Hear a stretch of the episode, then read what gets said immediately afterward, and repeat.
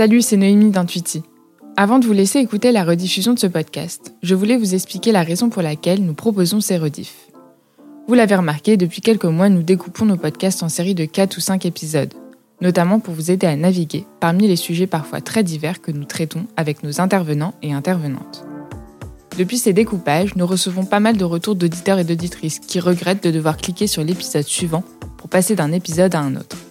Si c'est votre cas, sachez que ce n'est pas normal et que vous pouvez changer le passage automatique d'un épisode à un autre dans vos réglages. Mais pour faire plus simple, on s'est aussi dit que nous pouvions vous partager les versions complètes. Alors cet été, nous rediffusons notre dernier épisode en version complète.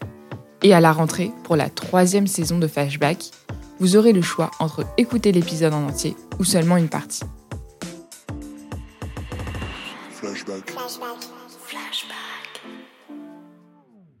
Suite à l'apparition de la tribune dans Stratégie en avril 2021, Les femmes n'ont pas la place qu'elles méritent dans les entreprises, nous avons choisi de donner le micro de Flashback à Julie Danctran, Managing Director chez Manutan International.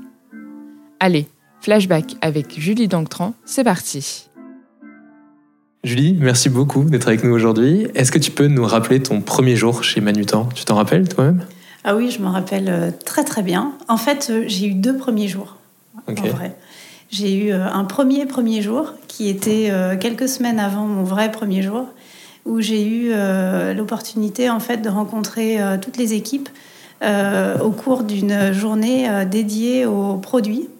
ils avaient en fait, c'était la première, première édition de notre supplier event où il y avait des stands en fait de nos fournisseurs et où toutes les équipes commerciales pouvaient passer de stand en stand et de fournisseur en fournisseur pour découvrir les nouveautés, se former aux produits et acquérir ces connaissances-là. Et, du coup, c'est vrai que c'était quand même l'occasion euh, de voir toute l'équipe commerciale euh, et aussi euh, bah, l'équipe dirigeante qui était là. et ça, ça a été donc mon premier jour en avance de phase. et le deuxième premier jour, donc le vrai, je me rappelle aussi vraiment bien parce que quand je suis arrivée le matin, la, la, direction générale avait organisé avec tout Manut en France, donc qui était mon équipe, euh, un petit déjeuner sur le plateau, donc sur l'open space. Euh, et donc je suis arrivée sur l'open space, il y avait euh, tout le monde. un café à la main. Ça veut dire combien de personnes ça, tout le monde? Oh, Alors, je ne sais pas combien de personnes étaient vraiment là, mais sur le plateau, il y a 150 personnes donc réunies. Donc oui, il y avait une centaine de personnes, je pense, qui étaient là, qui prenaient un café, et, et c'était extrêmement convivial. J'ai été accueillie vraiment avec avec euh, les bras ouverts dans la famille euh, Manutan euh, dès les premières minutes où je suis arrivée chez Manutan. Je trouve que c'est assez exceptionnel, en fait, parce que de cette façon, j'ai aussi eu l'occasion de me présenter à tout le monde en quelques minutes. Et ça a facilité, je pense aussi, mon intégration dans l'entreprise, sans aucun doute. On va reparler de Manutan dans quelques instants, mais puisque tu nous, disais que tu t'étais présenté ce jour-là, eh ben on va te redemander de, de, te représenter avant de nous parler de ton parcours. Euh, avant, tu as travaillé du coup chez Philips ou chez Hewlett Packard. Euh, qu'est-ce que tu as retenu du coup de ces, premières années euh, professionnelles? Alors j'ai retenu, je, je, vais, je vais vraiment parler de l'expérience plutôt humaine que, que vraiment les compétences professionnelles parce que en tout, euh, c'est presque 20 ans cumulés euh, d'expérience entre Philips et HP, HP étant vraiment la plus grande partie de mon parcours.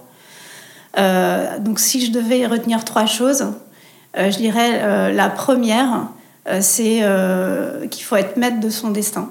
à chaque fois que j'ai changé de poste, parce que je suis, je suis restée presque 17 ans chez HP, mais j'ai changé de poste tous les 2, 3, 4 ans, euh, et, c'est vrai que du coup, j'ai pas eu l'impression de passer 17 ans dans la même entreprise.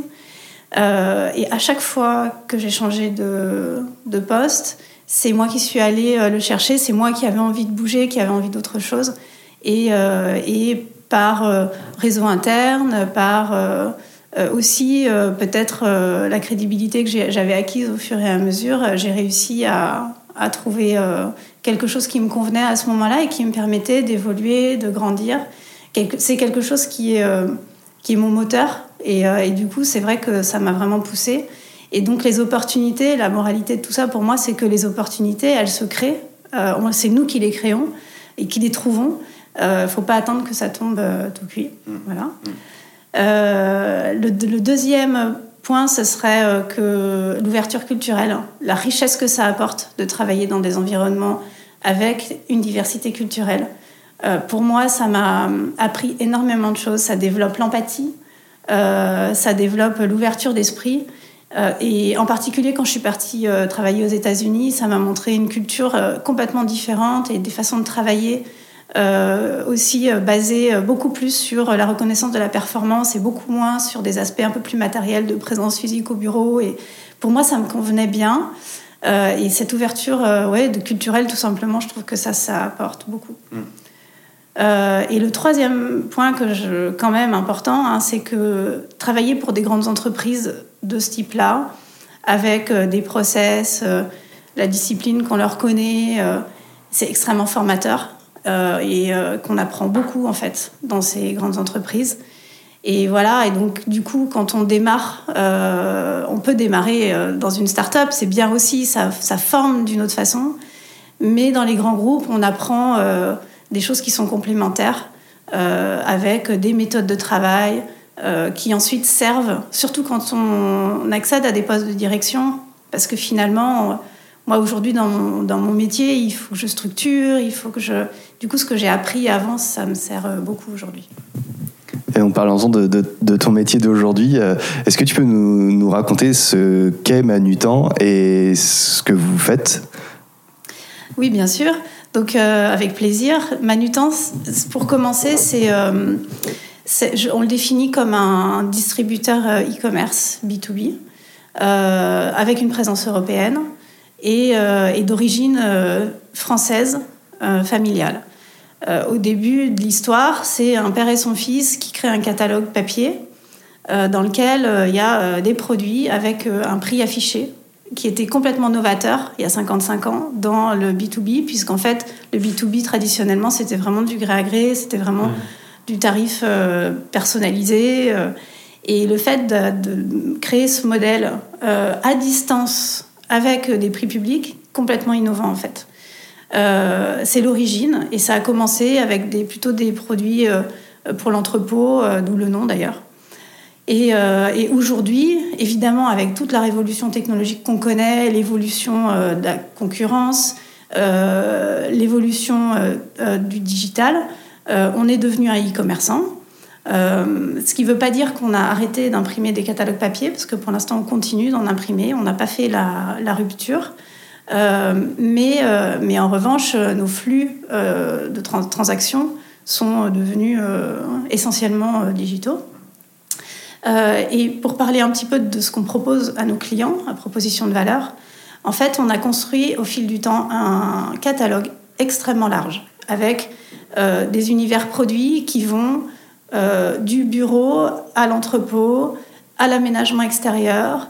Euh, on, est en fait capable pratiquement d'équiper une entreprise de tout son matériel hors, production, j'ai envie de dire. Voilà, tout ce qui peut équiper l'entreprise. Et donc, avec notre modèle qui est à la fois très digital, vente directe, et une force de vente des commerciaux en fait qui parle aux clients.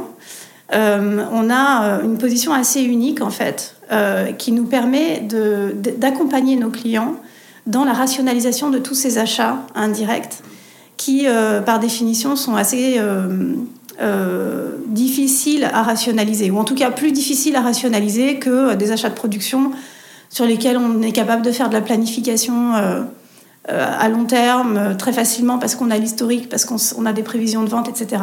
Là, quand on a besoin de remplacer un paperboard ou euh, d'acheter... Euh, les masques des, ouais, alors les masques, c'est encore autre chose. Effectivement, là, c'était complètement imprévisible. Euh, c'est certain. Mais malgré, même si on prend l'exemple d'un déménagement, d'un siège social, ça se produit une fois dans, en dix ans. Et donc, c'est pas, pas un appel d'offres où on va faire euh, du récurrent, c'est une fois, c'est un projet. Il y a euh, de l'installation, du montage, de l'aménagement, il faut faire des plans. Euh, voilà, et ça, nous, on sait faire. On sait accompagner nos clients dans ces démarches-là, aussi bien que dans leurs achats tout venant, en fait. Et, on signe des contrats avec des très grands groupes sur leurs achats de classe C. Et on les accompagne dans la rationalisation en leur apportant du conseil sur comment dépenser moins, sur les coûts cachés. Parce que c'est des familles de produits en fait qui, qui sont assez peu, assez peu visibles dans, la, dans le PNL. C'est 5% des achats d'une entreprise euh, en frontal. En revanche, c'est énormément de commandes euh, passées, beaucoup de fournisseurs. euh, donc du coup, beaucoup de temps passé. Des produits qu'on achète une fois de temps en temps, donc on ne sait pas trop si c'est le bon produit, on a besoin de conseils. Ça a l'air d'être des produits non stratégiques, mais en fait, c'est des produits euh, du quotidien dont on sert tous les jours. Donc c'est important pour la vie des collaborateurs, en fait. Donc nous, on trouve que c'est important et du coup, on propose à nos clients de les aider à mieux gérer ça et aussi pour le bien-être de leurs euh, collaborateurs. Et c'est comme ça qu'on en est arrivé d'ailleurs à avoir un posi- notre positionnement, euh, notre proposition de valeur, c'est qu'on est les partenaires du bien travailler Mm. euh, pour, pour nos clients et que- et qu'on les aide à, à bien, faire bien travailler leur, leurs équipes. Et justement, quel est le produit le plus vendu aujourd'hui chez vous? Il y a un facteur un petit peu euh, conjoncturel, euh, c'est la table de pique-nique en ce moment.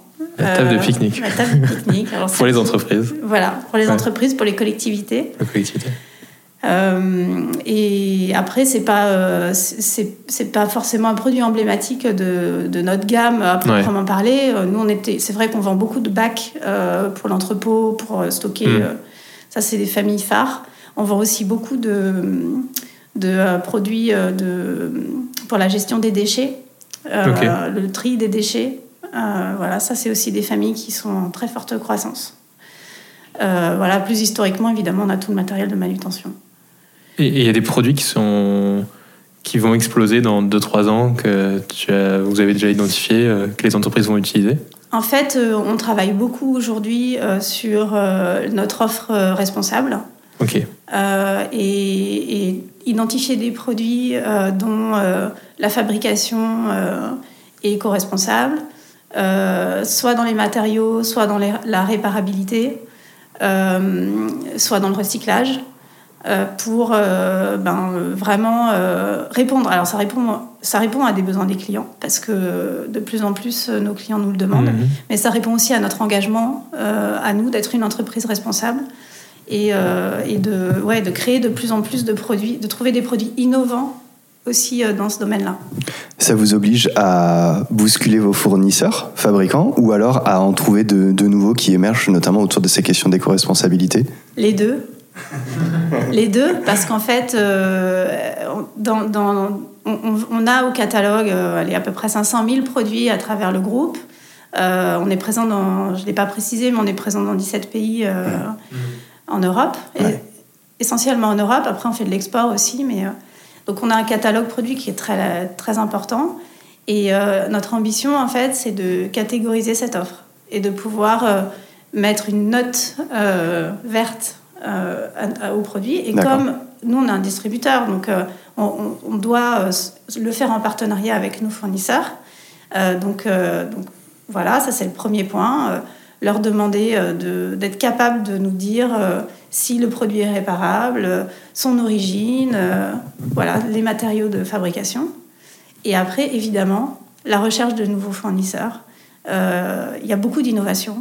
Et, et donc, ça peut être aussi pour nous un moyen de nous différencier que d'avoir des produits innovants dans ce domaine-là. Est-ce qu'on pourrait imaginer un classement ou en tout cas un indicateur manutant pour l'ensemble des produits, euh, comme aujourd'hui on a pour les lave-vaisselle, qu'on connaît euh, par exemple? Oui, c'est en fait c'est vraiment ce sur quoi on travaille. Ouais. Euh, on a euh, on a défini euh, des impacts. C'est vraiment une approche par impact sur l'environnement. Et donc on a défini des critères en fonction de ça. Pour l'instant, on n'a pas encore lancé le concept, mais on espère le lancer dans les mois qui viennent et de le rendre visible sur notre site internet pour guider euh, nos clients dans leurs achats, euh, quitte à leur proposer des produits de substitution euh, sur euh, des produits plus verts. Cool, première partie de l'épisode, on a déjà un scoop. Ça commence bien. Euh, pourquoi le B2B Avant, je- sauf erreur, tu as passé toute ta carrière en B2B Ou alors, euh, est-ce que dans, le- dans les parties Hewlett, tu avais aussi un moment du B2C Alors Ouais. moi j'ai commencé, j'ai fait toute, toute ma première partie d'expérience dans le B2C, Allez, raté.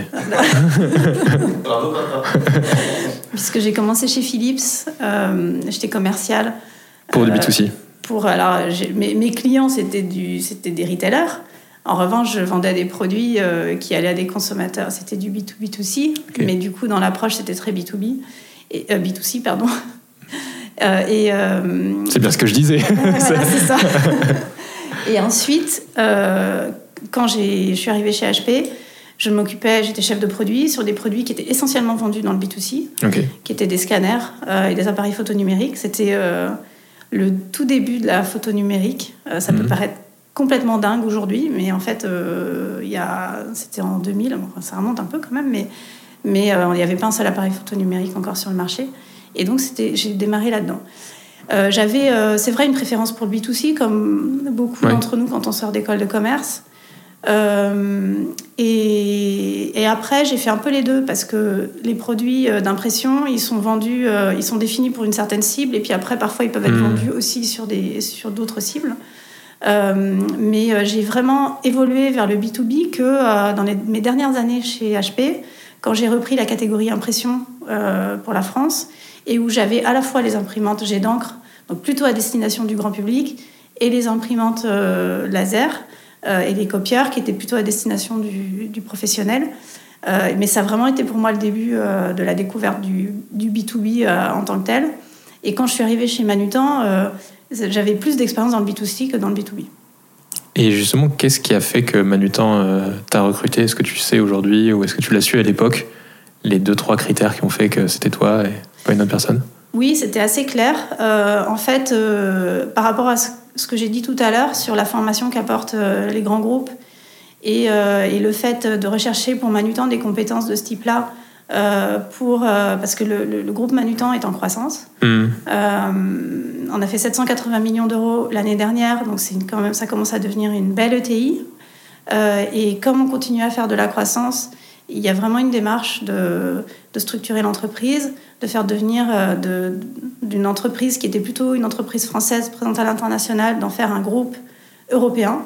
Euh, donc c'est quelque chose qui a démarré il y a 5-6 ans, mais euh, qui, doit s'intensifier. Et du coup, c'est vrai que le type de profil avec une expérience à l'international, avec la, structure et la discipline des grands groupes, c'était c'était quelque chose qui recherchait. Après, il y, avait un autre élément qui était que la filiale française, c'est la filiale historique. Euh, donc je suis entrée comme DG de la filiale française. Et euh, euh, c'est une filiale qui est très très imbriquée dans le groupe parce que c'est historique en fait. Comme, donc les fonctions plus centrales comme les achats ou la logistique, il y, avait une vraie imbrication avec la filiale française. Et donc moi j'avais un profil très collaboratif en fait et, et très habitué, on va dire, à, aux structures matricielles. Euh, j'ai travaillé que dans des structures matricielles dans mon passé. Et ça aussi, c'était quelque chose qui était euh, du coup un atout euh, pour pouvoir bien évoluer dans, le, dans l'environnement Manutan qui est en création. Voilà, et puis bah, le dernier point, qui est peut-être encore même le plus important, c'est l'adéquation culturelle. on sait, enfin voilà, c'était exactement moi ce que je recherchais comme type d'expérience à ce moment-là avec euh, des valeurs euh, d'entreprise qui me parlaient vraiment. Et donc mutuellement, il y a eu une, une bonne correspondance. Euh, ça a été un facteur important aussi. Deuxième partie. Convaincre son N plus 1 de créer une direction client globale. Aujourd'hui, chez Manutan, il y a à peu près deux commandes sur trois qui sont passées en ligne. Est-ce que tu peux, est-ce qu'il y a un parcours type ou est-ce qu'il y a plusieurs parcours types chez vos clients?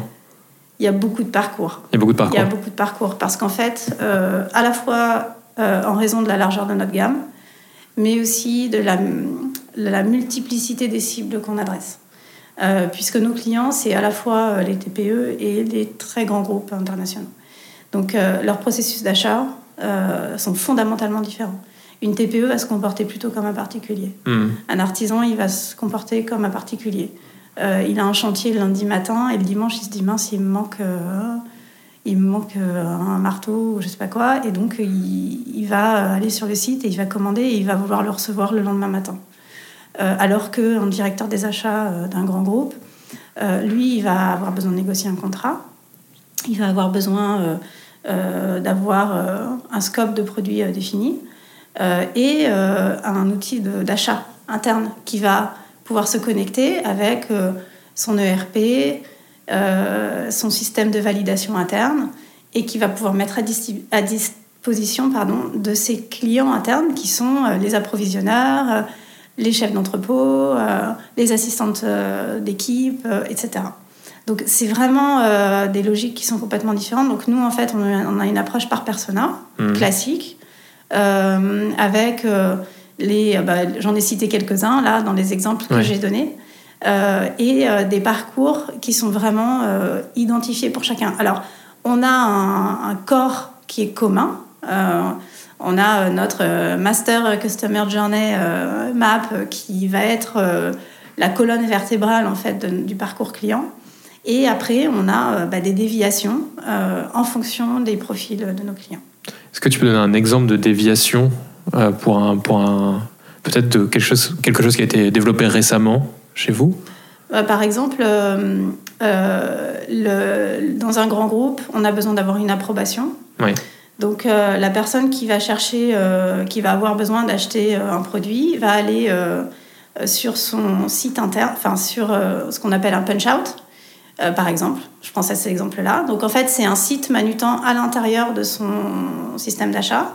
Elle va se retrouver quand même dans notre site. Donc là, ça va ressembler beaucoup à l'expérience euh, web normale. En revanche, quand elle va passer une commande, ça fait pas une commande, ça fait une demande d'achat qui hmm. va passer en validation chez euh, le responsable financier ou son supérieur. Et c'est qu'une fois que ça va être validé, que ça va se transformer en, en commande. Et là, il y a plusieurs possibilités.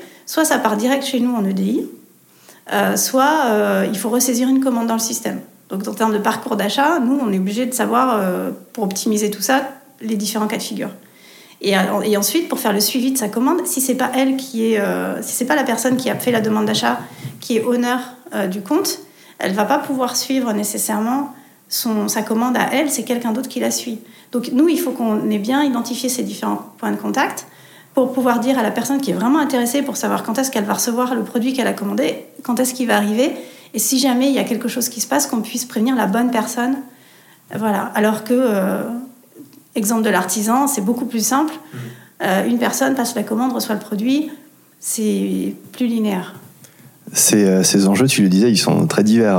Un, un parcours e-commerce euh, classique du coup pour un artisan, un parcours beaucoup plus complexe avec intégration à des systèmes d'information de vos clients euh, dans le B2B. Vous travaillez comment est-ce que vous avez structuré vos équipes pour penser et réaliser ces, ces différents parcours? On a une équipe qui va plutôt travailler sur la TPE euh, et puis une équipe qui est en charge du coup de la conception des interfaces avec les grands groupes. On n'a pas organisé l'équipe comme ça. on, a, on a, en fait, on a une organisation sur le digital qui est assez classique avec, avec des product owners mmh. et des UX euh, research et design qui travaillent ensemble. Euh, et en fait, euh, c'était pas suffisant. On a cette organisation depuis plusieurs années, mais c'était pas suffisant. Et on a créé, en fait, enfin, j'ai créé l'année dernière une équipe marketing groupe avec des fonctions de customer experience mhm. qui vont en fait venir en amont de ça. Parce que là, on se parle de l'expérience online, mais en fait, le parcours client, il va bien au-delà de l'expérience online. Euh, et on doit euh, vraiment intégrer tous les éléments du parcours, y hmm. compris euh, les parcours offline ou traditionnels. Voilà, qui intègrent la, relation commerciale, qui intègrent le call center, parce qu'on a beaucoup de choses qui se passent aussi au niveau de la relation client avec le call center. Et puis, et puis il y a toute la phase amont avec la logistique, et, on a cette transformation qu'on est quand même encore en train d'opérer pour vraiment, euh, alors c'est un petit peu galvaudé comme terme, mais c'est pas grave, tant pis, d'être vraiment customer centric euh, de bout en bout de la chaîne, euh, de, tous les touch points en fait avec nos clients. Pourquoi cette direction, elle s'appelle direction marketing et pas expérience client par exemple Alors en fait, la direction s'appelle marketing et e-commerce. Ok. Et à l'intérieur, il y a une directrice de l'expérience client. Ok. Euh, une directrice du e-commerce et un directeur marketing euh, client qui va lui être vraiment en charge de euh, toute la partie automation, gestion du cycle de vie et aussi la relation avec les fournisseurs pour assurer que sur notre site on met bien en avant les bons produits et qu'on ait des, des shop-in-shop, parce que ça aussi, ça demande des développements. Donc voilà. Et au bout d'un an, euh, est-ce que tu as un premier bilan sur la création de cette entité euh, euh, qui chapeaute le, le tout? Euh, oui, en fait, on a, on a, euh, il y a- il y a- on a lancé des chantiers euh, pour avoir des, des quick wins. Oui. Donc, on a lancé des choses assez rapidement. Parce qu'en fait, c'est finalement euh, une transformation qui est assez importante. Ouais, Euh, ouais. Euh, les... Parce qu'on on- on cherche vraiment à créer cette communauté aussi avec nos filiales euh, pour euh, faire travailler tout le monde ensemble. Ce qui n'était pas forcément le cas avant. On avait, comme on n'avait pas vraiment de direction marketing centrale, euh, il y avait- il y avait beaucoup de choses qui étaient faites localement. Mhm. Et là, on, on a, donc du coup, on a choisi euh, des sujets. Donc par exemple, euh, un qui, me- qui me tient à cœur, qui est lié d'ailleurs au persona dont j'ai parlé tout à l'heure, qu'on a enrichi avec de la data. On a utilisé une méthode euh, data-driven avec, euh, en absorbant de la donnée web euh, pour vraiment qualifier nos personas beaucoup, de façon beaucoup plus profonde. Euh, et en lien avec ça, en fait, on a, on a, on a développé une stratégie de contenu. Euh, et au lieu de le faire juste pour la France, qui était ce qu'on faisait jusqu'à maintenant, enfin jusqu'à l'année dernière, on développe du contenu qu'on fait pour tout le groupe. Et en utilisant les personas et ce qu'on a appris en termes de centres d'intérêt, de médias consultés, de voilà. Et donc, euh, on crée maintenant du contenu euh, par thématique euh, pour tout le groupe. Et on va livrer en fait aux, différentes filiales les différents outils de communication nécessaires et qui vont juste avoir, juste avoir besoin de localiser. Alors je dis juste avec un peu, parce qu'il y a quand même toute la partie SEO qui est extrêmement importante dans notre métier. Et donc l'optimisation SEO dans la localisation est est aussi euh, très importante. Mais euh, c'est une vraie avancée euh, dans notre façon de fonctionner, dans notre efficience aussi, parce que du coup on mutualise beaucoup plus. Qu'est-ce que tu dirais à une autre dirigeante ou à un autre dirigeant pour le convaincre justement de créer ce type de direction qui englobe euh, l'ensemble marketing, e-commerce, euh, relations clients, etc. et qui te répond, ce qu'on peut nous entendre parfois euh, chez des clients ou chez des prospects. Non mais là c'est trop compliqué en interne, on ne peut pas faire ça. Euh, je répondrais que moi, de mon point de vue, euh, vu l'imbrication euh, du marketing et de la techno, c'est absolument indispensable. Si on veut pouvoir répondre aux besoins des clients, vraiment délivrer le contenu, les features, enfin le- les usages qui sont en constante évolution en plus, on est obligé de fonctionner comme ça parce que, euh, parce que sinon, on, se, met, euh, on met, on met euh, le digital, l'IT et le marketing dans des silos qui travaillent en parallèle. Et, et ça marche. Pour moi, ça peut plus marcher, ça. Dans tous les projets marketing que je drive aujourd'hui, il y a de la techno. Il n'y a pas une exception. Il n'y a pas un projet où on peut se dire euh, bon, on va faire ça, c'est bon, on va se débrouiller tout seul. C'est juste euh, plus possible en fait. Donc, euh, je sais pas, l'exemple de la donnée client, euh, du ciblage, enfin tout quoi. Même, le, même la marque. On a refait notre plateforme de marque il y a deux ans sur le bien travailler, comme je disais tout à l'heure. D'intégrer une plateforme de marque sur un- il faut l'intégrer sur le site, il faut l'intégrer dans toutes les communications sortantes. C'est du code. hein. Donc, je pense que voilà, c'est. Je dis pas que c'est facile et, c'est vrai que c'est compliqué. On va pas euh, se mentir, mais euh, en revanche, euh, c'est des transformations qui sont absolument indispensables. Les boîtes digitales, elles se sont conçues comme ça dès le début, donc elles ont cet avantage-là. Nous, on vient d'un autre monde, donc c'est vrai qu'il faut opérer la transformation, mais on peut pas faire autrement. Un des autres enjeux, c'est aussi de faire face, on parlait du, du- du profil TPE avec l'exemple de l'artisan, de te faire face à des nouveaux usages euh, avec des acteurs comme Amazon ou Cdiscount, des e-commerçants généralistes, qui s'adressent dorénavant aussi aux entreprises, et d'ailleurs pas qu'aux TPE finalement. Mhm. Euh, Comment est-ce que vous faites face à cette concurrence et comment vous répondez aussi au niveau euh, d'usage, euh, au nouveau code euh, d'une livraison toujours plus rapide, d'une expérience d'achat toujours plus digitale et fluide euh, quand on est un acteur historique qui, tu le disais, en France a encore un catalogue euh, papier Oui, c'est une très bonne question et, c'est vrai que nous, on est, euh, on est, on est très, très euh, alerte à l'écoute euh, de ce qui se passe sur le marché. On est sur un marché qui est en innovation permanente. Alors, c'est vrai qu'il y a eu des nouveaux entrants sur les dernières années qui ont bien chamboulé le paysage, mais ça continue, c'est pas terminé, hein, parce que il y, y a aussi des nouvelles façons pour nos grands clients, ils sont en train de réfléchir à des alternatives à leur plateforme d'achat classique. Donc euh, ça va encore bouger beaucoup, moi j'en suis absolument convaincue. Alors je pense que ce qui est important, c'est d'être centré sur sa proposition de valeur et sur sa différenciation quand on est un acteur comme nous. Et de ne pas perdre son identité. il faut être réaliste aussi sur ce qu'on est capable de faire et ce qu'on n'est pas capable de faire. Parce que quand on est en face euh, de startups qui lèvent des centaines de millions euh, mmh. d'euros, comme c'est le cas de certaines. Euh, elles ont des, modes de financement et du coup des capacités d'investissement qui ne sont pas les mêmes que nous. Nous, on reste une entreprise gérée de façon relativement traditionnelle, mais c'est absolument volontaire.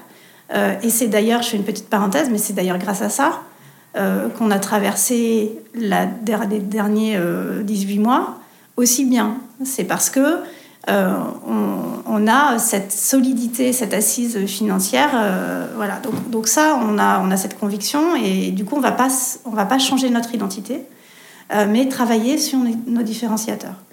Il y a la base. La base, c'est l'engagement de livrer le client le jour où on a dit qu'on allait le livrer et conforme. Ça, c'est un engagement qu'on a écrit il y a déjà longtemps, avant que j'arrive chez Manutan. C'est euh, ce qu'on appelle chez nous en interne le petit nom de code engagement 1. Euh, et euh, c'est, voilà, je livre, et, ça, on le regarde. Il y a même une partie de l'intéressement qui est indexée mmh. sur le respect de l'engagement 1, parce que c'est la fondation et parce que les, les attentes ont monté en plus petit à petit et que du coup, on ne peut pas s'en passer. Après, on, on, va mesurer, nous, notre satisfaction client avec le NPS. Et ça aussi, c'est quelque chose qui a été intégré dans l'intéressement dans des collaborateurs il y a euh, six ans, avec euh, une mesure mensuelle du NPS euh, qui la mesure plus l'engagement client que la satisfaction d'ailleurs, puisque c'est la recommandation en fait, le NPS.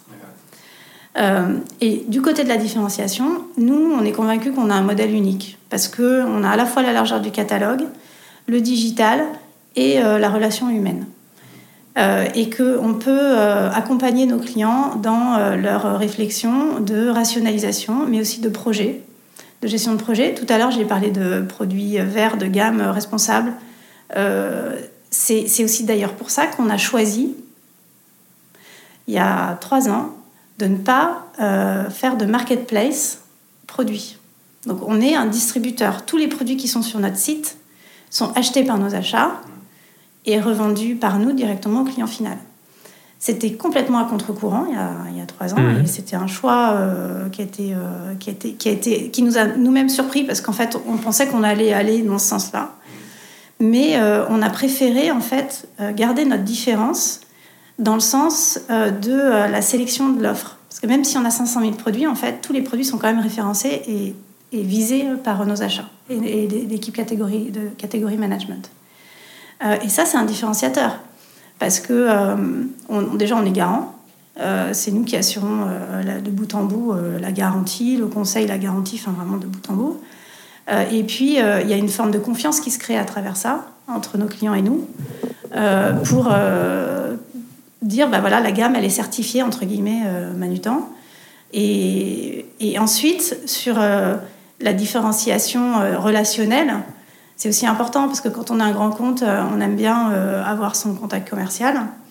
Euh, et quand on a un projet, on aime bien avoir des experts qui, voilà, pour faire des plans d'aménagement, c'est quand même un métier en fait. Mm. Donc voilà, donc on travaille sur, pour répondre à votre question de façon plus courte, on, travaille sur nos différences et en étant tout le temps sur le qui-vive. Vos fournisseurs, eux, ils, auraient été, ils seraient preneurs que vous deveniez une marketplace demain? Eh bien, euh, je ne me suis jamais posé la question en ces termes. Euh, nos fournisseurs apprécient notre, euh, la, qualité de notre référencement mm. et notre capacité à, les mettre en avant de façon qualitative. Et, je pense que si on était passé sur une marketplace, potentiellement, on, aurait changé la relation. Alors, c'est pas potentiellement, on aurait changé la relation. Parce mm. que ce qu'il faut voir, c'est que quand on est une marketplace, euh, les discussions changent complètement. La discussion devient, euh, ben, tu vas vendre tes produits sur ma marketplace, donc je te donne l'accès euh, c'est toi qui mets tes produits. Et puis après, tu gères la relation. Et moi, je suis qu'un intermédiaire. Et, donc, tu as intérêt à délivrer un bon service parce que si tu vas être noté, et puis moi, je vais gérer la qualité. Et ça change complètement la, la relation. Alors, je dis pas qu'on n'a pas ces discussions avec nos fournisseurs, hein, parce que on a quand même une bonne partie de notre offre qui est livrée directement par nos fournisseurs aux clients, Mhm. ça s'appelle dropshipment. D'accord. Euh, et donc, on a des SLA aussi avec nos fournisseurs pour s'assurer qu'ils respectent notre engagement, parce qu'en fait, c'est eux qui les livrent, mais c'est notre engagement à nous vis-à-vis Bien de sûr. nos clients. Ouais. Euh, donc, euh, donc voilà, moi je pense qu'ils apprécient en fait la différence de notre modèle. Et, et puis comme en plus ça marche bien, pour l'instant je pense que globalement ils sont, ils sont contents. Alors je peux pas parler en leur nom et certainement qu'il y a- c'est- il y a des avis différents, mais Troisième partie. Manutan, un pionnier du content marketing B2B. Tu parlais de la notion de conseil tout à l'heure. Euh, Il y, a, il y a un grand enjeu aussi sur la création de contenu chez Manutan. En, en B2B, il n'y a pas, il y a pas tant d'acteurs qui ont commencé si tôt à faire autant de contenu. Est-ce que comment c'est arrivé en fait cette création de contenu déjà? Euh, en fait, euh, c'est, ça s'est fait euh, vraiment petit à petit, à vrai dire. Ok. Euh, c'est, né de, de l'idée qu'il fallait communiquer sur notre positionnement. Et que c'est assez compliqué quand même, parce que c'est pas. c'est- il faut expliquer un petit peu cette approche de rationalisation des achats. Il faut expliquer euh, ce qu'est la classe C, Ouais. euh, donc ces achats euh, diffus, non stratégiques, par rapport aux achats de classe A et de classe B. On les avait appelés au tout début les achats sauvages, parce qu'en fait, dans les entreprises, souvent, en plus, ils sont, ils sont euh, pas structurés, donc euh, parfois ça passe en note de frais, euh, on va acheter sur Internet, voilà. Donc c'est pour Mm. ça, c'est des achats qui sont vraiment... Et d'expliquer qu'on pouvait apporter une solution à nos clients euh, sur euh, ces achats de classe C, ça nécessitait euh, des explications un peu en profondeur. Et, et du coup, la première initiative, c'était une initiative, c'était pas encore devenu une stratégie, c'était de d'écrire un livre blanc pour parler des achats sauvages. Et ce livre blanc avait été signé, c'était juste avant que j'arrive chez Manutan, et ce livre blanc avait été signé par les trois directeurs généraux du groupe, ok. carrément. Ah oui, c'était- quand même super engageant. C'était pas le petit livre blanc de 10 pages qu'on. Voilà. Ça, c'était vraiment. Ça a commencé comme ça, l'histoire. Ouais. Et euh, en fait, on s'est rendu compte que ça créait vraiment euh, de l'engagement, que euh, même en interne, ça résonnait bien, parce que du coup, ça fait aussi de la, de, de la notoriété interne, Mhm. parce que les, nos équipes savent pas forcément, en fonction des métiers qu'ils occupent, savent pas forcément quelle est notre proposition de valeur pour, pour les clients. Donc ça fait aussi un petit peu de d'éducation entre guillemets euh, interne. Et, euh, et ensuite, on, on en a fait un deuxième où on a expliqué en fait notre nouvelle méthode pour rationaliser les achats, parce qu'on a lancé une méthode qui s'appelle Save Inside, euh, qui en fait analyse six axes euh, de coûts cachés. Donc, par exemple, la digitalisation. Euh, quand on passe ses commandes euh, par, euh, en cherchant euh, sur Internet, puis en envoyant un mail, puis en payant sa facture, ben, ça coûte cher parce que c'est du temps passé. Si on a une, une transaction qui est full digital, ça coûte pratiquement 10, 10 fois moins en fait, en coût caché. Donc, donc c'est un axe d'optimisation. On a un autre axe sur le mix produit, par exemple Mhm. la logistique, le nombre de livraisons. On a certains sites qu'on livre, euh, qu'on livre euh, plusieurs fois par semaine. Et donc on peut proposer à nos clients, est-ce que vous avez vraiment besoin? Si vous avez besoin, ça, très bien. En revanche, si, si on peut livrer euh, groupé euh, le, le mardi euh, matin, euh, ben, on peut le faire. Et ça va vous permettre d'économiser du temps de réception. euh, et accessoirement, ça peut aussi économiser du transport et des émissions carbone. Donc euh, voilà, et, et ça c'était le deuxième livre blanc. Et puis, euh, et ensuite on a continué. En fait, on en a fait une vraie stratégie. On a développé euh, cette stratégie euh, d'acquisition de, de leads en fait, parce qu'au final, ça fait de la notoriété, mais ça fait aussi de la génération de, de leads sur, sur des prospects. Et, et on a ensuite construit vraiment une stratégie avec, en plus des livres blancs, des webinars où on explique euh, ce que je viens d'expliquer là, Ouais. un peu mieux, un peu, un peu plus précisément. mais- Euh, et, et, euh, et ensuite, un lien très fort avec le cycle de vie marketing et l'équipe commerciale.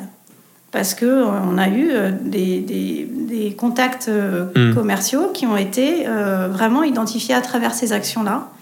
Parfois, c'est des clients qu'on connaît, qu'on a déjà rencontrés, qui voient notre webinar, qui s'inscrivent. Euh, et à la fin du webinar, ils disent non, mais vraiment, c'est intéressant, est-ce qu'on peut se rencontrer? Et du coup, on organise euh, ça avec l'équipe commerciale. Et euh, voilà, et dans un monde idéal, ensuite, on a une relation commerciale avec le client. Sur cette stratégie de contenu, vous avez commencé plus tôt, ou en tout cas assez tôt par rapport à d'autres acteurs B2B. Il y a un autre facteur qui est aussi que beaucoup de personnes y sont engagées. Par exemple, toi, Mm. Euh, récemment, tu as participé à un webinar. C'est toi qui as fait le webinar sur les enjeux ou les fondamentaux du e-commerce B2B. Mm. C'est pareil, c'est pas très très souvent. Comment, euh, comment on peut te convaincre si, euh, si je suis directeur marketing chez Manutan et que j'ai envie de faire ce webinar? Comment est-ce que j'arrive à convaincre ma DG de... Euh, mais il n'y a pas besoin en fait, parce que, parce que, euh, on, est, on est tous absolument convaincus. Et puis, euh, on est tous absolument passionnés aussi. Donc, on a, euh, quand je dis on, euh, je, je parle aussi pour euh, Pierre-Olivier Brial, qui anime aussi beaucoup de webinars, euh, qui est DG délégué du groupe, Mhm. et qui continue d'animer des webinars sur les achats de classés. Avec le DG délégué de la France Mm. dans mon équipe. Parce qu'en en fait, on pense que porter ces messages, c'est porter Manutan à l'extérieur. Et c'est dans notre rôle, en fait, de le faire. Donc, euh, c'est pas juste une stratégie marketing, c'est vraiment euh, la raison d'être de l'entreprise. Donc, on se sent responsable de ça. Et du coup, tu arrives à le rentrer dans ton agenda? Parce qu'il y a beaucoup de DG qui seraient OK pour le faire, qui seraient d'accord pour le faire, mais après, trouver le créneau, préparer, etc. Ah L'agenda, c'est toujours le casse-tête euh, ultime euh, des postes euh, de ce- de- tel, tel que celui que j'occupe aujourd'hui, c'est sûr, parce que on est très sollicité euh, et, et qu'il faut choisir. Euh, donc oui, ça fait partie des choix. Euh, on n'en fait pas 50 par an non Mhm. plus. Donc, euh, et après, comme on est devenu, on, a des équipes qui préparent vraiment bien les contenus.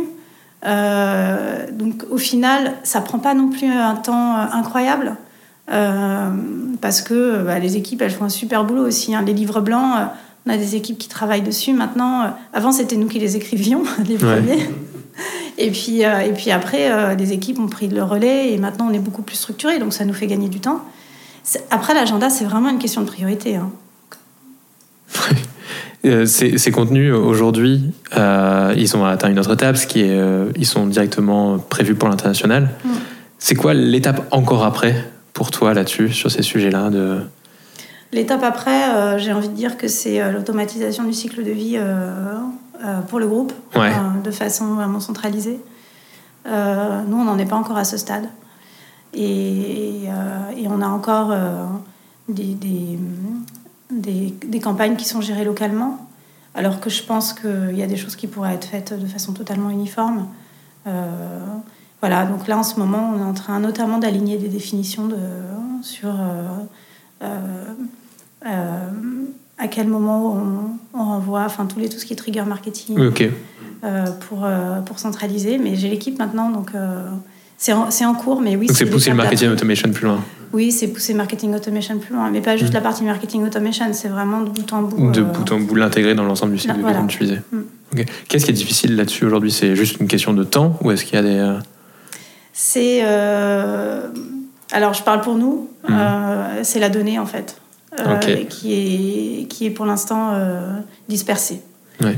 Voilà, donc du coup, pour tout ce qui est ciblage, etc., chacun fait son ciblage et, et on n'a pas une harmonisation encore des définitions euh, et une gouvernance de la donnée client, Euh, mais on est dessus en ce moment. Et euh, sur ce point-là, vous travaillez en interne, vous avez travaillé avec des, des solutions qui, que tu as Oui, oui. trouvées que... Oui, oui, on est en train d'implémenter ce qu'on appelle un CMDM Ok, pour le groupe. Oui. Donc, euh, on a trois divisions. Oui. Euh, une qui adresse les collectivités, une qui adresse euh, les entreprises privées et une qui adresse les artisans. Et donc, on couvre l'ensemble. Et donc, euh, voilà, c'est ça qui est un petit peu compliqué, c'est que il faut harmoniser et puis il faut embarquer tout le monde dans le projet.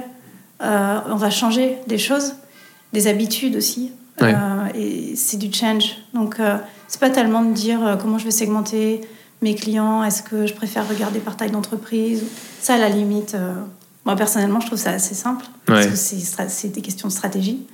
Mais, euh, mais, mais derrière, de faire changer à un pays qui a l'habitude de travailler d'une certaine façon, ça, c'est plus difficile. D'avoir sa propre donnée, d'avoir accès à son propre client et que ce soit pas forcément centralisé. Il aura toujours accès à son propre Bien client. sûr. Il va toujours faire ses campagnes en local. C'est d'ailleurs euh, sa valeur ajoutée, c'est vraiment d'être proche de son client et de connaître son Ouais. client. Donc ça, ça changera pas. Euh, en revanche, euh, d'harmoniser, on, on va gagner, on, on va pouvoir se comparer aussi. Donc on va gagner aussi en, en, en, en capacité d'analyse. Voilà. Aujourd'hui, sur ces sujets, est-ce que tu as des résultats à partager?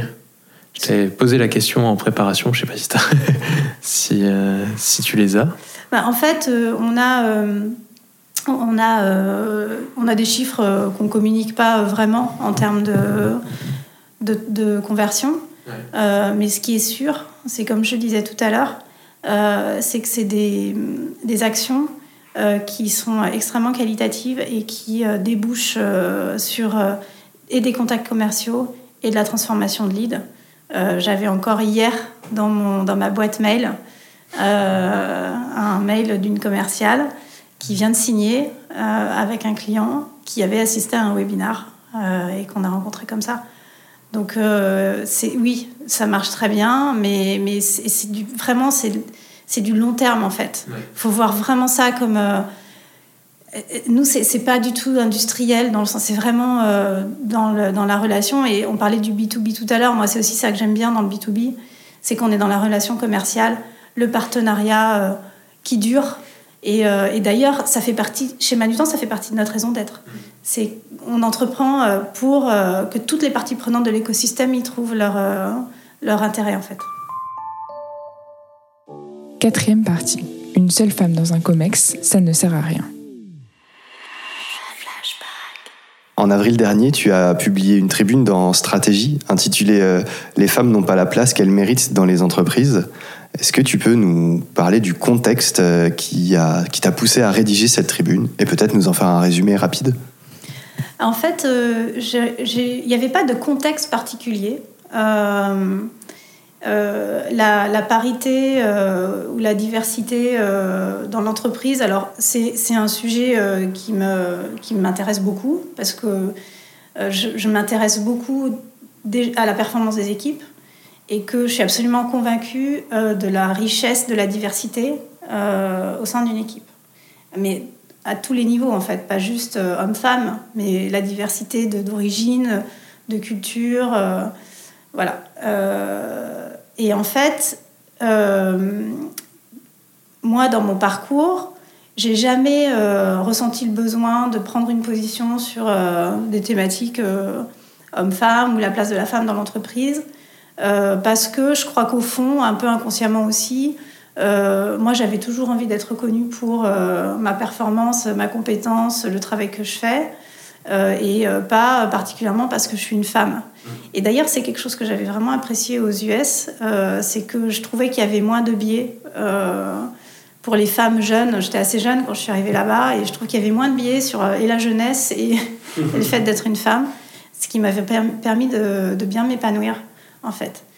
Euh, du coup, j'ai jamais pris vraiment trop de position sur ces thèmes-là.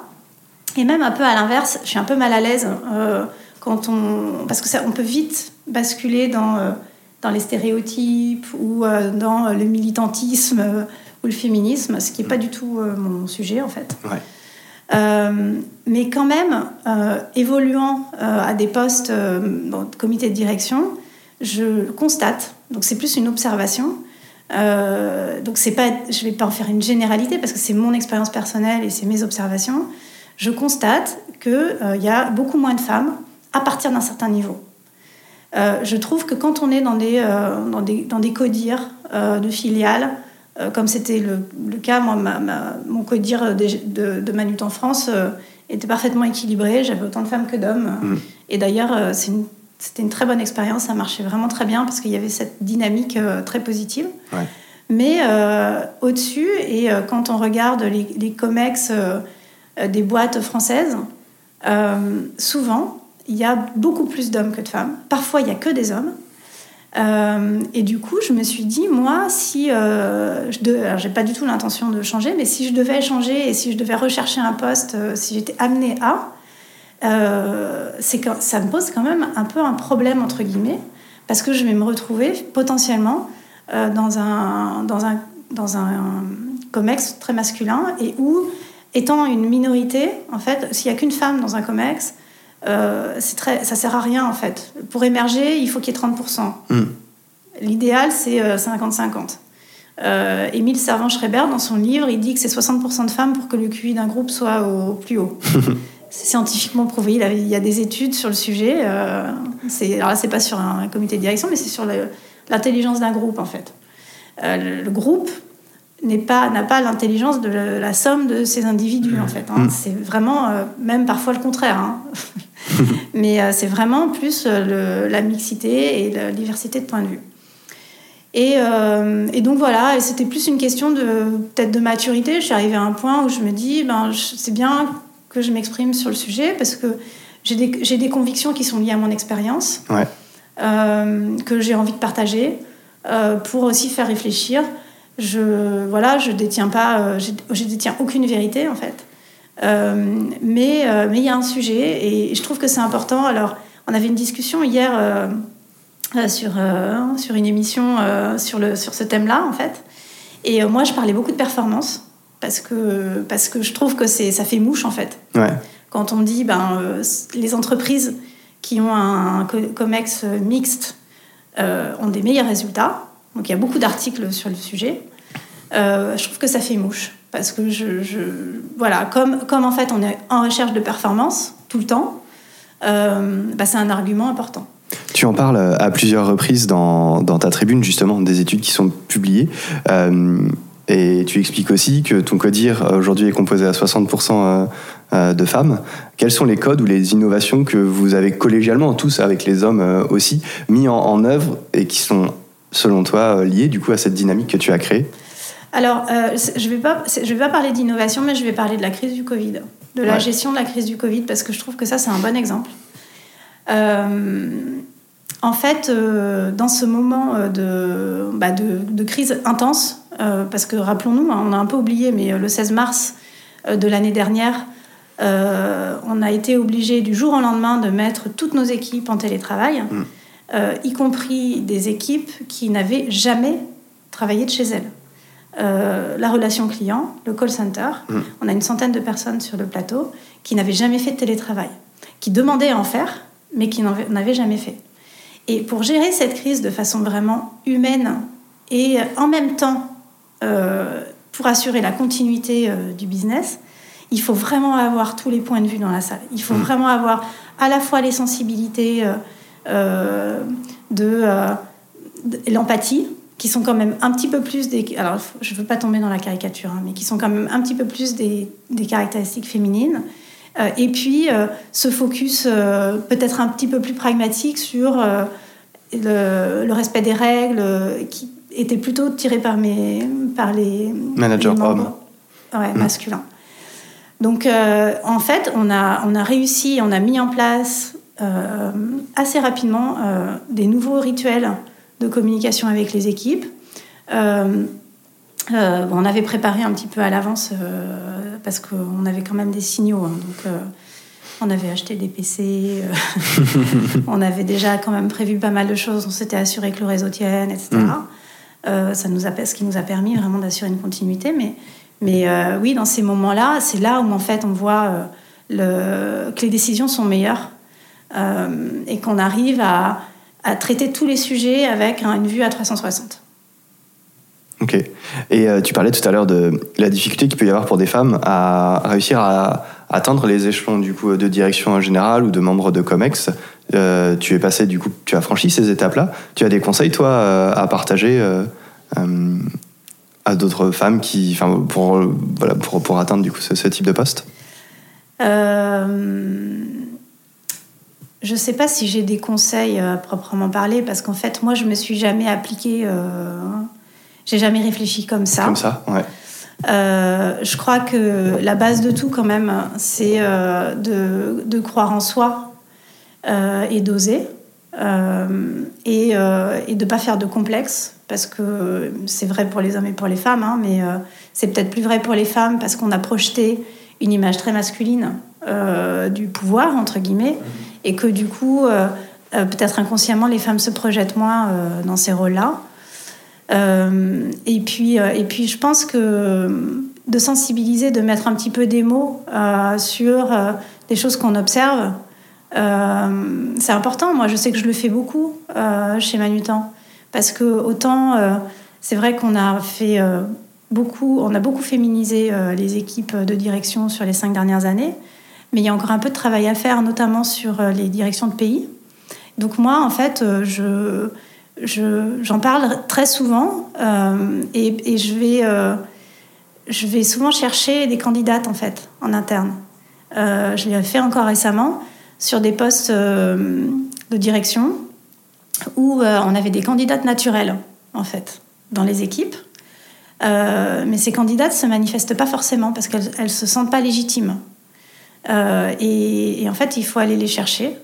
Et, et, en fait, là, ce qui est assez, assez étonnant souvent, c'est que dans les deux cas auxquels je pense là, la réponse a été euh, ah non mais mais je suis pas prête. Je mmh. Je sais pas faire ci, j'ai pas fait ça, euh, j'ai pas été directrice commerciale, j'ai pas coché toutes les cases. Et, euh, et, donc du coup, moi je leur dis mais c'est pas grave.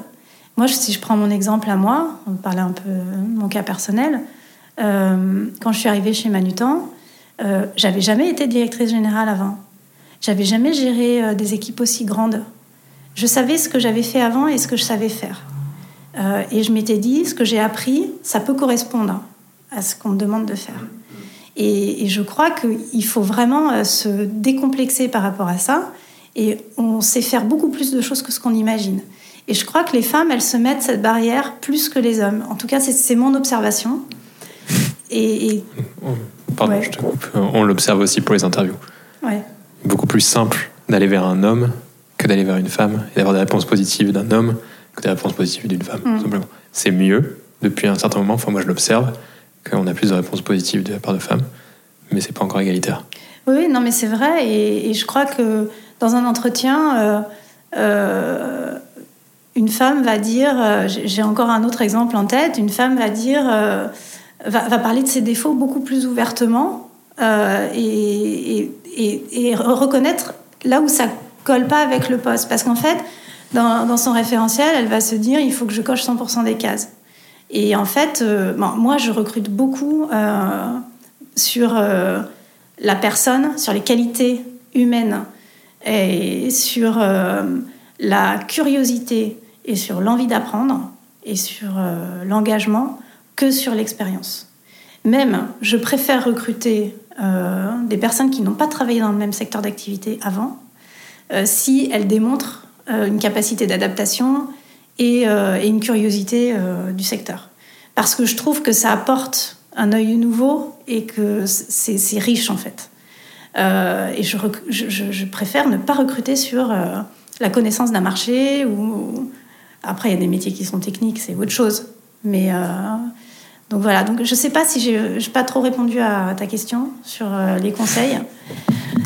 En fait, si je crois au contraire, ce qui est intéressant, c'est que c'est très cohérent avec euh, les enseignements que tu nous partageais du coup de ton expérience chez Philips et Hewlett Packard.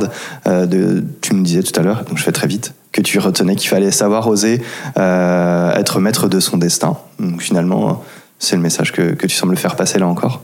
Ça se rejoint, oui. Mm. J'étais, euh, moi, personnellement très choqué il y a, il y a, trois semaines euh, de la remarque d'un de mes amis qui me disait Nous, les 35 hommes, pardon, 35-40 ans, on est la génération sacrifiée. Puisque, euh, bah, en fait, maintenant, pour accéder à un poste de direction, c'est plus possible. Ou alors très très compliqué. Parce qu'on se fait passer tout le temps par des femmes qui n'ont pas les compétences qu'on a. Je ne partage pas ce point, comme tu l'entends, mais je peux voir ton avis là-dessus. Moi, ça résonne avec euh, bah, une discussion que j'ai eue aussi avec un de mes amis, euh, qui est euh, en plus sur une fonction marketing où c'est plus facile de trouver des femmes et où c'est vrai qu'à candidature égale, aujourd'hui, il est possible qu'il y ait une discrimination positive envers les femmes. Et, et c'est mal vécu. et je vous comprends, mais ça, mais parfaitement, parce qu'en fait, il ne faut pas qu'on tombe dans, le, dans l'effet inverse.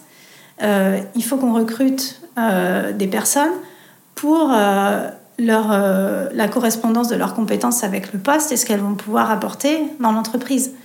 Donc c'est vrai que c'est... Moi, je trouve que c'est, pour ça, tout à l'heure, je parlais du fait que j'étais parfois un petit peu mal à l'aise avec ces sujets, parce que je, je, je trouve qu'il y a un risque à ce qu'on tombe dans des travers non souhaitables. Et, euh, et, je pense que euh, dans ce que dit euh, ton ami, il y a, forcément quelque chose d'un peu vrai.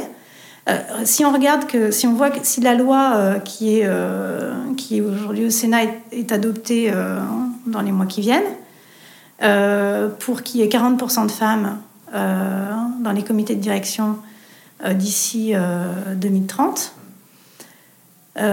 ça, c'est très important comme, mmh comme transformation. Le nombre de femmes euh, qu'il va falloir recruter est très très important. Ce qui veut dire qu'il y aura de la discrimination positive, forcément. Et dans un sens, c'est bien, parce qu'en fait, si on ne le fait pas, on voit qu'on n'avance pas. On l'a fait pour les conseils d'administration, ça a très bien marché. Il y a 46% de femmes dans les conseils d'administration.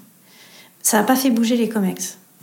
Donc du coup, la, conclusion euh, naturelle, c'est qu'il faut le faire pour les COMEX aussi, parce que sinon, ça, ça bougera pas ou très très lentement. Euh, donc je pense que c'est une bonne chose que d'aller dans ce sens-là. Il n'y a pas tellement d'autres. C'est un mal nécessaire le quota en fait. Euh, mais, euh, mais oui, ça va, ça va forcément créer potentiellement ce sentiment-là. Donc après, je pense qu'il faut vraiment équilibrer, il faut vraiment gérer ça. voilà, moi je trouve que l'entreprise, elle doit être à l'image de la société, elle doit être, elle doit être diverse. Euh, hommes-femmes, mais aussi euh, origine culturelle. C'est important. Euh, ça fait la richesse d'une entreprise. Donc il faut qu'on arrive à ça. Et aujourd'hui, on voit que le problème, il est vraiment sur le haut de la hiérarchie. Donc il faut agir. Mais voilà. Tu prends la parole sur ces sujets avec délicatesse ou même parfois en prenant des pincettes. tu disais aussi regretter que les hommes ne prennent pas la parole là-dessus. Par contre, tu disais pas pourquoi. À ton avis, ils ne prennent pas la parole là-dessus, dans, dans, la tribune euh, Certains le font. Hein. Ouais. Euh, hier, j'étais euh, avec Xavier Alberti, mmh. qui a créé Jamais sans elle, et qui est patron des collectionneurs, et qui a créé Jamais sans elle, en fait, pour arrêter les pratiques de, de, de réunions ou de, ou de panels purement masculins euh, l'inverse euh, peut être vrai, on peut aussi se dire s'il n'y a que des femmes, j'y vais pas non plus. Euh, donc il y en a qui prennent la parole et qui ont des convictions vraiment profondes, comme toi, j'ai l'impression, sur le sujet. mais c'est vrai que c'est c'est pas très commun. je, pourquoi? Alors franchement, j'en sais rien. Euh, ce que je peux peut-être, euh, ce, que, ce que je vois quand même, c'est qu'il y en a une partie, euh, une partie de mes, de mes collègues ou de mes amis qui considèrent pas que c'est un sujet. Et, donc c'est pour ça que je pense que un enfin, une de nos responsabilités, c'est d'en parler, d'expliquer, de donner des exemples, de montrer pourquoi c'est important. en dehors du rôle social de l'entreprise, pour la performance, voilà, et puis pour l'engagement. On voit qu'il y a un meilleur engagement des collaborateurs aussi. Euh, donc d'en parler pour euh, faire monter un petit peu cette, euh, cette, prise de conscience en fait. Mais, mais c'est vrai que j'ai eu une discussion une fois avec un DG dont, le, dont le COMEX est exclusivement masculin et qui a une DRH féminine. Donc c'est un petit peu caricatural. Et, et quand je lui ai dit en fait, euh, parce qu'il devait remplacer une personne de son équipe. Je lui dit, ah bah c'est super, c'est l'occasion euh, de recruter une femme. Il m'a regardé un petit peu étonné. Euh, pourquoi tu dis ça? Et, donc je lui dis, bah parce que t'as que des hommes, donc du coup c'est quand même l'occasion de féminiser ton codir. Et en fait, j'ai eu l'impression qu'il n'avait il avait même pas réalisé qu'il avait que des hommes. Voilà, donc euh, c'est peut-être une raison, euh, la première raison, je ne sais pas. Et du coup, pour, pour clore là-dessus, est-ce que tu serais capable aujourd'hui, toi, de rejoindre un, un, pardon, un COMEX totalement masculin? Ah, Si je faisais ça, euh, ce serait avec le challenge personnel de le féminiser. de le faire évoluer. Cinquième partie. Question flash. Gérer un agenda serré. On va terminer par quelques questions vraiment très rapides. Euh, comment est-ce que tu as vécu la crise en tant que dirigeante Euh, envie- la, la- la première réponse qui me vient, c'est très bien. Ouais. Euh, parce que on a eu une solidarité extraordinaire chez Manutan. Euh, que euh, j'ai vraiment compris pourquoi j'étais là. En fait, c'est dans ces moments-là qu'on voit la valeur qu'on apporte. Euh, que j'ai vraiment, en plus, comme euh, on s'est vraiment recentré, on s'est tous recentrés sur, euh, sur nous, en fait, parce qu'il fallait survivre, en fait. C'était un peu l'instinct de survie. D'ailleurs, nous on dit que notre, notre système immunitaire, c'est notre culture et nos valeurs, parce que c'est vraiment ça qu'on a ressenti. Et ben du coup, j'ai vraiment joué mon rôle à plein, et ça m'a donné beaucoup de satisfaction. C'était très très intense. Euh, on a changé tous les rituels. Donc, euh, pour vous donner un exemple, normalement, euh, toutes les deux semaines, on faisait une stand-up sur le plateau où tout le monde vient. On sait, c'est le mardi à 9h. tout le monde vient. Et puis, en 15 minutes, on donne les chiffres de la semaine, les derniers recrutements. Voilà, c'est un petit peu la minute où tout le monde se retrouve. Donc ça, on a, été, on a évidemment été obligé de le changer donc, et de passer en visio. Donc on, et on, a, on les a fait plus fréquentes. On a fait une visio par semaine. Euh, et donc, euh, nouvelle expérience de se retrouver avec euh, 180 ou 200 personnes euh, connectées en visio. En plus, à qui on doit expliquer ce qui se passe, euh, parce qu'il fallait donner des nouvelles aussi de l'évolution de la, pandémie. Euh, il fallait euh, donner, dire ce que le gouvernement mettait en place, euh, donner des perspectives, que les gens ne s'inquiètent pas trop. Ils étaient quand même cloisonnés chez eux. Euh, et il fallait accompagner les managers. Donc on a, on a mis en place, euh, pareil, une heure de visio par semaine pour les managers, où c'était euh, ben, échange de bonnes pratiques, euh, c'est quoi vos problèmes, quelles sont vos difficultés pour manager à distance. voilà, donc ça a été très stimulant. Et puis à côté de ça, c'est ce dont on parlait tout à l'heure, qui a été d'aller chercher des produits, d'aller sourcer du gel, des masques, euh, parce que nos clients euh, étaient extra. On avait, on était mais submergés euh, de demandes de nos clients, donc on a vraiment tout donné pour pouvoir répondre à leurs attentes. Et, et ça a été très gratifiant, surtout qu'on a très très bien résisté à la crise. Et on a clôturé notre année de façon très positive. Donc voilà. Tu parlais d'une année euh, très intense, 18 mois très intense, mais tu as aussi une fonction qui, j'imagine, euh, est euh, intense de, de dirigeante. Comment est-ce que tu réussis à concilier euh, vie professionnelle avec la vie perso? Avec une organisation bien, bien huilée, avec de l'aide. Donc j'ai trois enfants, Ouais. J'ai trois garçons, de 5 ans à 17 ans. Donc avec des besoins et des attentes euh, aussi très différents. Très différents. Voilà, je suis dans Parcoursup en ce moment, c'est aussi... euh, euh, non mais euh, blague à part, c'est une question d'organisation. Depuis que j'occupe ce poste, j'ai pris en fait une jeune fille au père qui, bah, qui vit à la maison du coup. Et, et ça, c'est une tranquillité d'esprit. Voilà, j'ai de l'aide à la maison pour que je sache qu'il y a un relais en fait. Mm.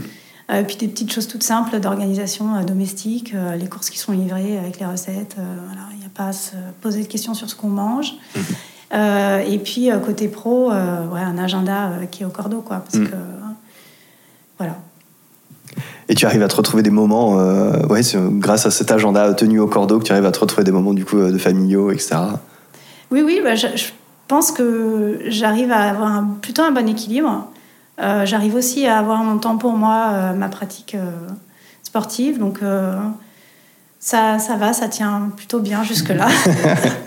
Est-ce que tu as un, un livre, une vidéo ou un podcast que tu aurais lu, entendu euh, récemment, que tu voudrais nous recommander? Euh, j'ai lu un livre euh, récemment euh, que j'ai bien aimé, qui s'appelle De grandes ambitions, d'Antoine Rowe, et qui en fait raconte l'histoire de plusieurs, plusieurs personnes, et au fil du livre, on reconnaît euh, ces personnalités publiques. De grandes ambitions, est-ce que, est que ça te parle aussi en termes de titre Pas trop, Pas trop en fait. Ouais. Euh, moi, j'ai jamais, euh, j'ai jamais, je me suis jamais dit euh, quand je serai grande, euh, je serai directrice générale, quoi. De Manutan, je sais pas si. non, mais vraiment, euh, c'est vrai que j'ai toujours été très sensible aux opportunités extérieures. Qu'est-ce que tu aurais fait si tu n'avais pas fait ce métier? Je regrette souvent de ne pas avoir fait un métier technique, de ne pas avoir fait des études d'ingénieur, parce qu'aujourd'hui, j'aurais pu travailler sur des projets euh, intéressants pour sauver la planète euh, et trouver des innovations. Ça, ça je me dis, euh, ça, ça m'aurait vraiment passionné. Voilà, c'est la réponse la plus évidente qui me vient à l'esprit. Et pour terminer, une, une rencontre qui t'a marqué dans ces dernières années?